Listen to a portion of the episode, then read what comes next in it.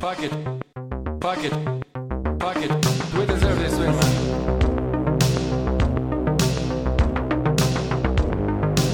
Welcome, welcome, welcome to your reason for tuning in at the end of yet another lost season. It's the Purple and Black Pill. Hello, friends. My name's Ty Foster. I have been feeling uh, that familiar sense of emptiness at the end of a regular season for, oh, a long time now. Since the early 1990s, with a very small six year gap at the turn of the century. Joining me, a guy who can claim the same, my best friend since age five, Duncan Smith. Hello, Duncan. I feel pride. I feel like, you know, we survived. We should get t shirts that say we survived.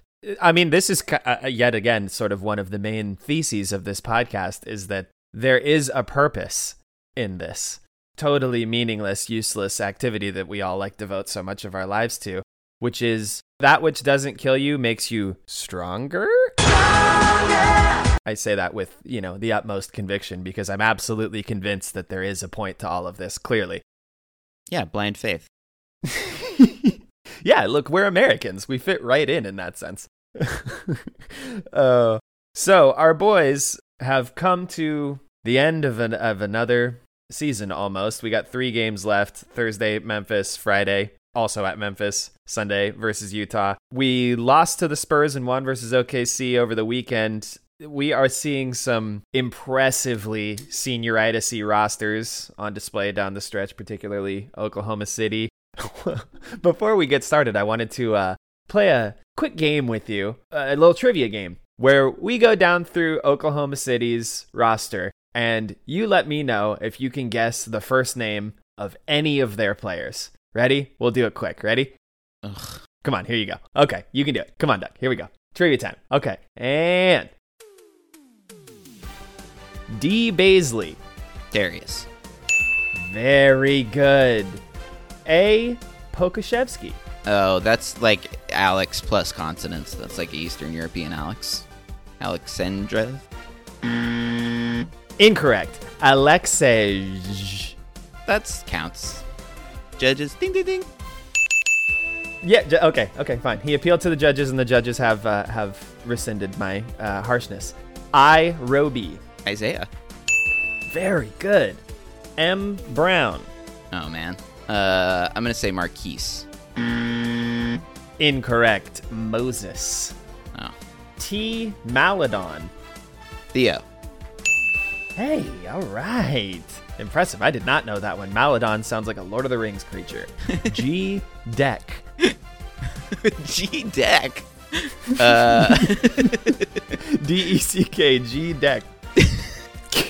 um, I'm gonna say Garrett. Incorrect. It is Gabriel Deck. Hmm. C. Brown Jr. Uh, Corey. Incorrect. Duncan, this man's name is Charlie Brown Jr. Hell yeah. That's funny. I, I knew deep down that there was a Charlie Brown Jr. in the league. I, I should have thought of that. Oh man. Yeah, that just delighted me to no end. Okay. J. Hoard. Again, the Lord of the Rings. the, Yeah. the teeming horde. This Uh, one's H O A R D, so it's more like Smaug hoarding rather than orc hordes, but got it. same got difference. it. Uh, what was it, Jay? Jay. Um, Julius. Incorrect. Jaylen. We're getting we're getting down to the home stretch here. Jay Hall. Um, Jason. Incorrect. Josh.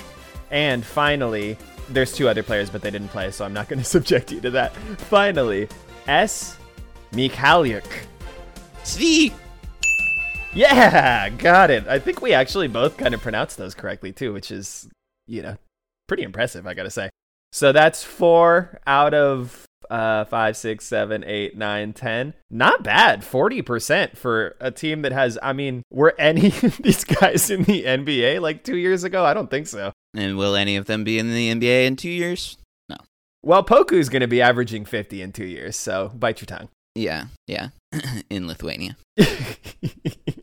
No, actually, I I like him. He's he's fun. He's just interesting to watch move around. He's so thin, but he's he's going to be interesting for sure. And I mean, this team is that's that's how you do it, right? Like that is the platonic ideal of tanking. That's what Kings fans want. The roster that the Kings trotted out there to just smash them on Mother's Day. It's it's pretty hilarious. It really goes to show how much Charlie Brown is going to give you. Yeah. Good grief.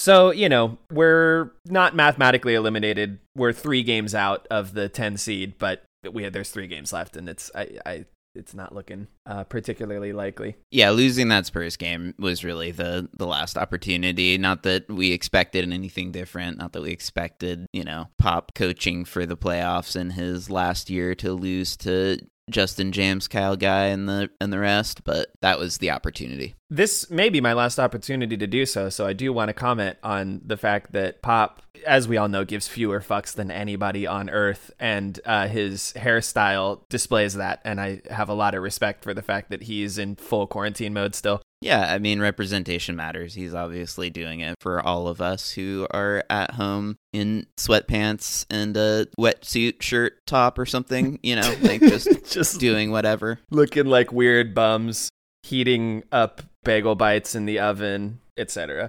So, you know, that that kind of is what it is. I also realized as I was watching the end of that Spurs game on whenever that was Friday night that this was the end of the season and I, I was like, yeah, that's uh it did not feel any different than any other loss this year uh, other than the ones that actually pissed me off. I was just like, yeah, okay, you know, they are playing without like four of their best players they actually like gave some decent effort in that game. You know, I was not mad at all. Yeah, it was it was a fun watch. For sure. That was one of the more fun games that I've watched in a couple weeks actually. So, I like a lot of these young guys, to be honest. I really like Metu.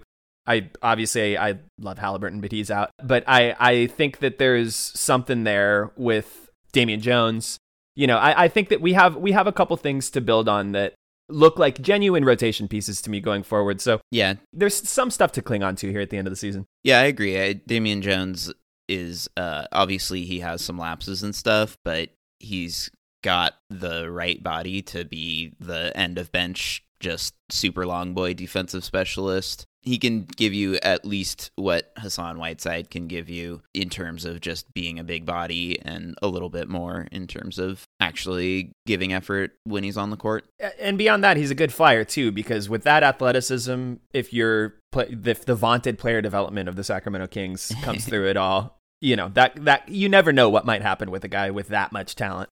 And they do. I mean, know, I'm I'm not an expert on this or anything, but they do always say that bigs take longer to develop, and so you know, if you're the team that gets to benefit from this guy sort of finally figuring it out and having his JaVale McGee moment when he's 26 rather than when he's 20, then great. Totally. Yeah, I think I do think that there's a tendency to discount that possibility with guys like that. That thing kind of happens more often than you would think in the NBA, which makes sense because not every single person is ready to be the person they're going to be in their professional life at 21 years old. Moving on, one very delightful uh, little side story from uh, the Mother's Day game on Sunday. Vlade sat courtside Hey guys, how are you? with Vivek and Monty McNair and got a nice ovation. And it appears that everyone was listening to our megapod with Casey, where we did our best to exonerate Vladdy as a as a king's figure broadly, not as an executive, but as a guy that uh, it was my goal basically with that episode to be like, hey, just so you know, we were allowed to like this guy still, and it appears that everybody's like, yeah, okay, that's fine. None of that matters anymore. Yeah, I didn't really have any goal going into it, but I agree that I think we have to look at it as he can't hurt you anymore, Kings fans. yeah, yes, exactly, exactly. His reign of terror is over, so just let him be the silly meme uncle that he is naturally. and like the nice guy that is that is humble enough to come show his face like shortly after getting fired. I feel like a lot of people in that position would be like, "Oh, no, it hurts my feelings," but he just genuinely doesn't care, which I think is pretty cool. Yeah. The only other piece of Kings news that came to my attention this weekend that I found interesting, there was a, a quick little interview from SI's Howard Beck, sort interview lit, kind of a little mini profile on De'Aaron Fox, and a big piece of news that came out of that was that he's obviously been out for a couple weeks in the uh, health and safety protocol, as they term it in the league this year. And turns out he had COVID and he had it real bad. His partner did, his domestic partner did as well. Fiance, I think. Fiance, yeah, that's right. And the the thing that struck me reading through this piece is I was like, huh, I don't see any oppositional reporting or questions about vaccine or his thoughts on how he might have gotten this or his feelings about it. It was just kind of glossed over, like, yeah, we, you know, oh, it was tough. We got really sick, but we played plenty of ping pong. And I was like, oh, boy, there's a there's a lot more uh, interesting of a story in there, in my opinion. Yeah, we had the uh, lol tweet earlier in the season that was, uh, I think it was in response to a tweet saying that the NBA basically was was planning for how to position the players to ensure that as many of them as possible would get vaccinated and his response was a cryptic lol which is good twittering. He knows how to make it cryptic enough that he can't be held accountable for it you know smart. He loves those cryptic tweets, yeah. but obviously that caused a lot of speculation about what he meant and a lot of blowback. And now we're seeing the criticism probably rightfully so you know. I think we all can agree that it's an individual's choice nobody can you know hold strap you down and force it into your arm like it's clockwork orange or something but when you choose not to do something like get the vaccine and it's available to you and you make $30 million a year and you're the leader of your team and everybody's depending on you. And your lungs are worth like fucking $150 million for the rest of your life. Right. And your brain and the potential brain fog and yada, yada, yada. It just shows that it probably wasn't very wise for him to intentionally not get the vaccine. Yep, uh, to put it lightly. And again, you know, like that's not to condemn him or something. He's 23 years old. It's okay if he doesn't know what the fuck he's talking about. But it would be nice for for there to be just some kind of like I, I hesitate to even use the word accountability because again I, I don't think that this is like a moral thing. I think it's just like I'm very interested in knowing from a guy who's pretty intelligent and uh, appears to be relatively you know introspective do you know that that's dumb? Do you know why that happened to you? You know like do, do you feel that you were victimized in some way or like what happened here you know Yeah, I mean, I, I'm not going to claim to know as much as whatever publicist helped him get that article published without having any mention of the word vaccine in it. but I will say that the fact that it isn't addressed and that he didn't say, actually, this was a mistake on my part, and he, he didn't come forward and proactively say, I screwed up this, this choice, tells me that he probably doesn't know that it was a big problem and that it was a big mistake, you know. He probably views it as something that nobody else gets to question and, you know, you should give me a little bit of sympathy for how badly this hit me and my fiance and move on. And that's that's disappointing to me at least. You're right, he's young, he gets to make mistakes. I was much dumber when I was 23 or whatever age he is, but it's still a problem just on the basis of the fact that we're building an entire franchise around him. You know, that poor decision making seems to be indicative of a broader set of potential issues, you know, in theory. Interesting. I mean, yeah, I, I think that that's a very fair analysis. I was also uh, very dumb at that age and continue to be very dumb. But at that age, I also like had my measles vaccine, you know? Right.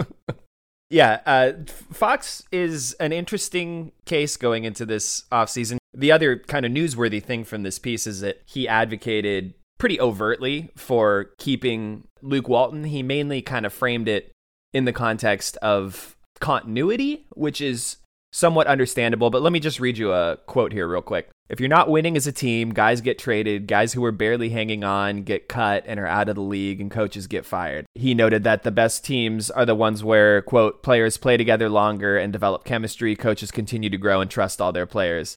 Everybody wants to continue to grow and keep this group together and continue to play for a coach that you trust in. So that's also not, for from my perspective, not what Kings fans wanted to hear out of Fox in this interview.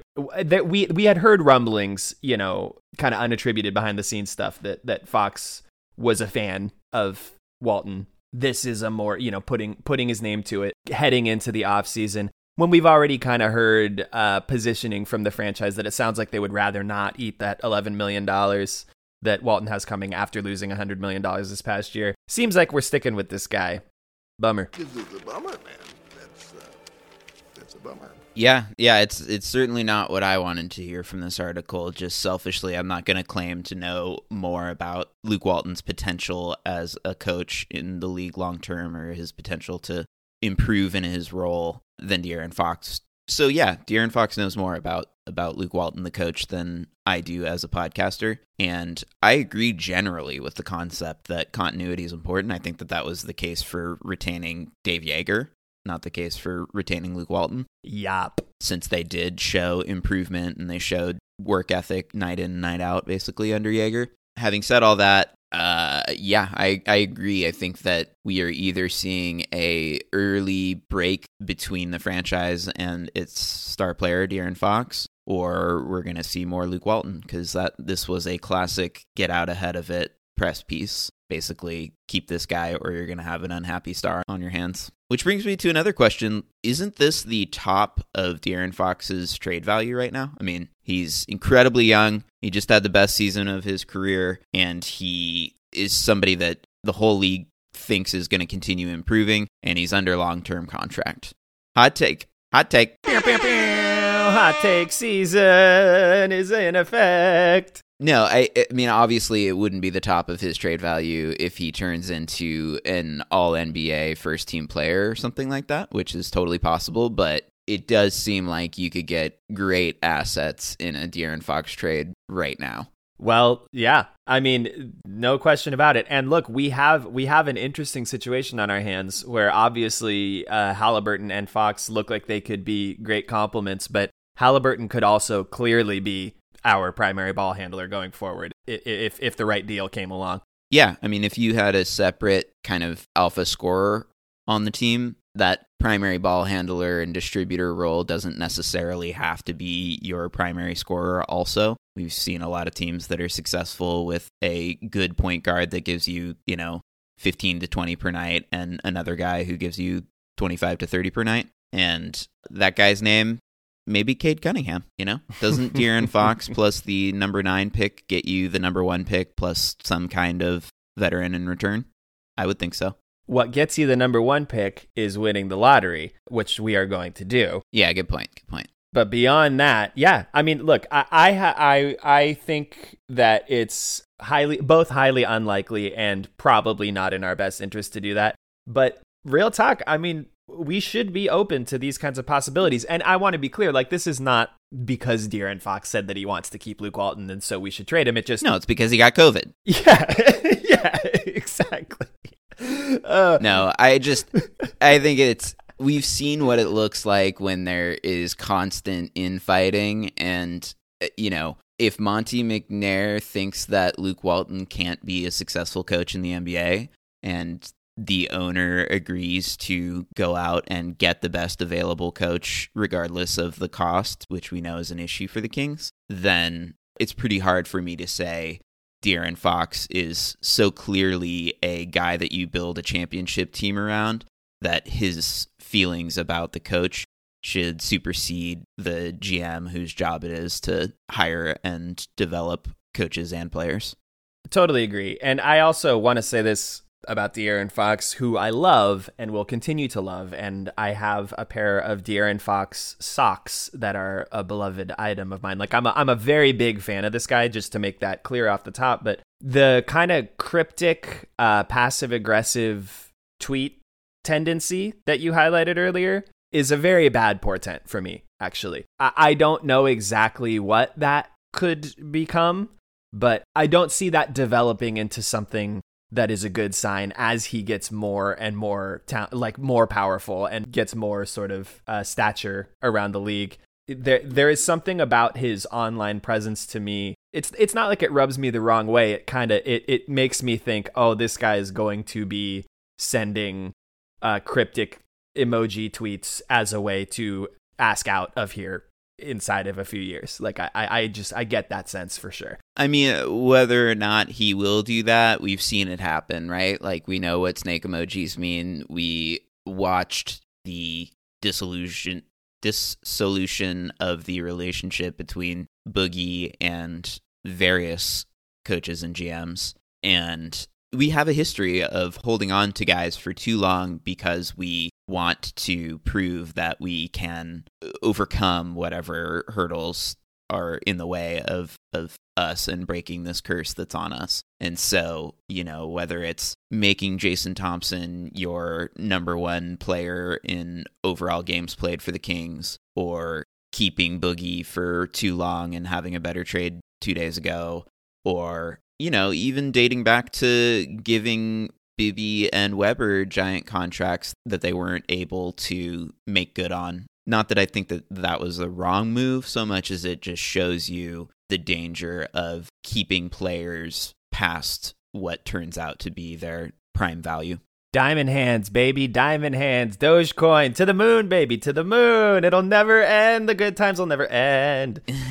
yeah, it is a moonshot anytime that you are trying to win a championship in Sacramento. So sometimes, you know, the real moonshot is giving up something great to get something that is truly once in a lifetime. Controversial, but I like it. Gets the people going. And De'Aaron Fox is a great player, but he's I don't think that right now he's on track to be an MVP candidate. And that's who wins championships in the NBA. Mm-hmm. Just by the way, it's, you know, there's only what four or five players in the NBA that can claim to be so good that they have been the best player on a championship team. So that's not something that you're getting from even 75% of the guys who are the best player on playoff teams. Totally. Real quickly before we head out of here, broader NBA news. Looks like both the Lakers and the Celtics are going to end up in the play in tournament. Uh, Lakers are one and a half back of Portland for the sixth seed. Seven is Lakers, eight Warriors, nine Memphis, ten Spurs. Any thoughts on this? Uh boy, what a fun what a fun time. That's my thought. I I love the plan. I think that anybody fun. who doesn't like it is a whiny baby Agreed. and this is exactly why these things exist is because or this thing should exist is because, you know, none of the teams that you just mentioned are going to win the championship. It doesn't matter if you are the seventh seed and you had a really good season. None of them are going to win it unless it's the Lakers. And if it's the Lakers, it's because they got healthy enough to win these games and go on a roll. And so if they can't beat out whatever bad team ends up at the number 10 seed in order to stay in the playoffs, then they don't really deserve to be there. Yep. It, it'll be fun to see a Lakers Warriors, you know, do or die situation. I've been saying for a while, I mean, I, I am loath to put on record the fact that I am doubting the Lakers because then they'll just become a juggernaut overnight. They'll magically get healthy. Uh, but I, I just think that you're a 36, 37 year old LeBron and Anthony Davis is a is a combination that is going to end in injury a lot of times, I think. And Davis is back and looking really good, but he's just always a risk. Schroeder's hurt. You know, I I just think that this isn't the year for them. Knock on wood. That's what I'm hoping at least. And uh, you know, the Warriors are really bad, except that Steph Curry is uh, having one of the greatest stretches of his year, which of his career, which has been so fun to watch. But like, yeah, no, I agree with you. None, none of those teams are are going to win it. I think. Knock on wood. Crossing my fingers, spinning around three times. Very superstitious. yeah, yeah, it's it's fun to watch some of the greatest players of all time compete for their lives in down seasons. You know, like Mm-hmm. it, it's not the play-in's fault that Clay got hurt, Exactly. that Kevin Durant decided to leave. It's not the play-in's fault that Anthony Davis is injury prone. So, given the realities of the circumstances that LeBron and Steph find themselves in, I think that the ideal outcome is watching them play for their lives in incredible single game moments. Agreed.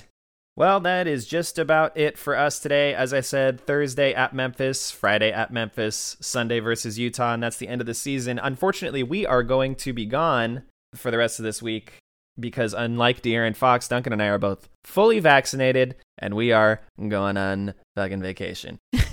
Not together. Ty's going somewhere much better than me. Yeah, I'm going to Hawaii because my wife uh, was in quarantine for a year and worked basically that whole time nonstop without ever having to like stop going to work. So she's like, "I'm going to fucking Hawaii," and I was like, "I I I acquiesce." Oh my god, that's so hard for me. Cool wife, cool life. You know, it's we're not we're not complaining over here.